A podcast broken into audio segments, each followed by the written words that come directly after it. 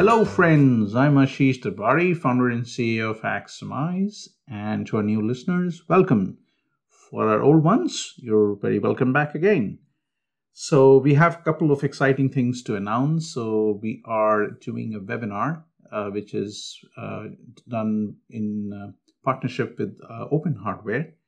And Open Hardware have a channel on YouTube, Open Hardware TV, and we're doing a webinar to talk about the formal verification work done by Axiomise.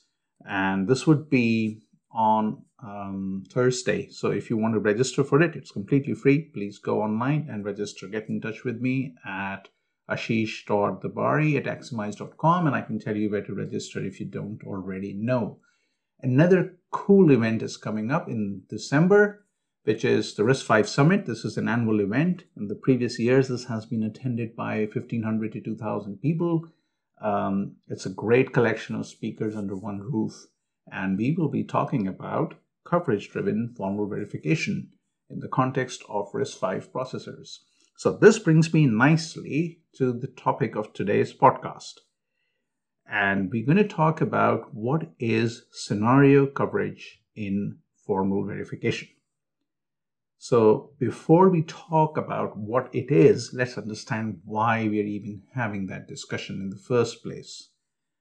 So we are signing off designs with formal verification every day. I mean, we in Axiomise and a lot of you who do formal verification in different organizations, you do that.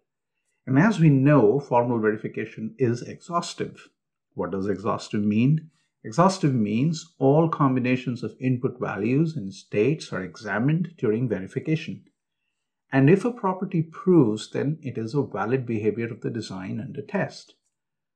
But what if a designer or an architect or a non formal verification engineer asked, Tell me what has been proved? Can you explain what? So, in traditional cases, we provide the requirements and provide assertion code to show what has been verified, to give an indication of what kind of behavior was verified. But then the follow on question comes Did you check if these behaviors were also covered by a check? Now you see, the questions are about scenarios. We have to be convincing in our way that we know what has been verified, what scenarios were covered, and the answer is not always straightforward, at least not traditionally. So, for example, on CVE4, the processor that we've been formally verifying for the Open Hardware Group, we recently proved that load and store unit works correctly for all variants of loads and stores. So, load byte, load half word, load word, align, misalign. No matter when they are issued, no matter how many times they are issued, no matter what instruction sequences were ahead of them or behind them, they would work correctly. Okay? But here is the problem we have examined a complete set of behaviors. But how can we articulate this to a person who's asking these questions about a specific scenarios? Unless we generate some scenario coverage information, we cannot answer this question. For example, what is the relationship between illegal instructions and load and stores? Are illegal instructions going to be raised for an illegal decode of load and store? Are they going to be raised for the correct reason at the correct time? For every illegal instruction that is actually raised, exceptions are raised. Are we actually going to raise exceptions for all kinds of load and store requests? These are the interesting questions for which we need to provide the answers. So, for example, the RISC-V ISA says if a processor is making misaligned uh, load and store address lookups, then an exception could be raised. However, there are exceptions. For example, in this case, in the case of CVE4, it doesn't actually raise in uh, exception codes because the code supports misaligned lookups. Now, have we verified that exceptions are not raised? Can we prove this? Can we show that it can't be? Right? These are the things that are valuable to the person who wants to understand what has or hasn't been verified. Have we stalled a pipeline during checking from the memory side? What was the relationship of the stalling on the memory side versus the committing of the loads in the stores, what was that relationship, right? Typically, any simulation based verification would answer these questions through a functional coverage model. This has been a well understood, well known method for sign off for simulation, despite the fact that a stimulus in simulation is non exhaustive by definition. Now, we may not have that problem in formal verification, but we still have to provide the same answers that people in simulation based verification care about. This is why we invested time in building this new ISA coverage analyzer solution in our app called formalISA.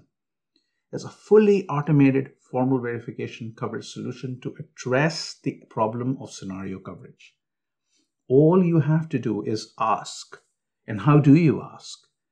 In ISA Coverage Analyzer, we have two components. The first one automatically provides answers on commonly asked questions, some of which we discussed. For example, the behaviors of illegal instructions, stalls, back to back instructions. And the other is the one where we actually want you to ask these questions on a more directed basis. So, for example, you might want to know can I have multiple occurrences of a subtraction instruction? And then, followed by that, could I issue an AND instruction followed by a store word, for example? And would an AND instruction work correctly under the sequence where a subtraction instruction is ahead of it and a stored word is behind it? So you specify these scenarios of time delays and what instruction combinations you would like us to address and answer in a very simple table in Excel or CSV format. And then we do the hard work inside our app to generate the properties assertions to formally prove that those behaviors can always happen, and covers to show you evidence of what waveforms were possible.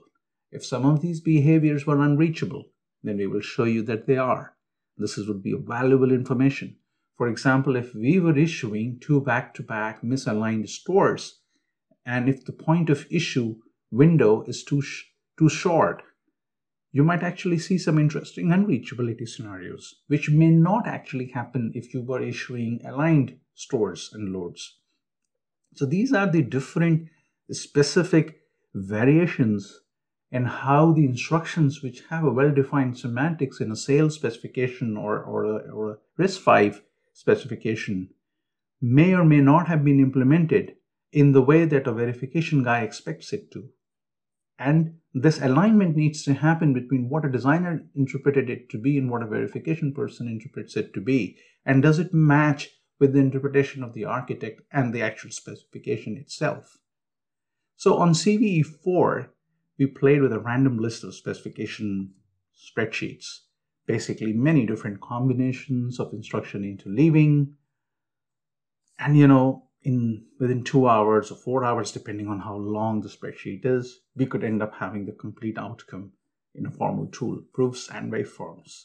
We can tell you precisely what is the stall penalty of the pipeline. We can prove and show you if data forwarding works correctly on relevant instructions, where register sharing is happening. Though the permutations to cover all possible instruction combinations, let's say even for 40 user instructions, would be quite huge number in the range of thousands.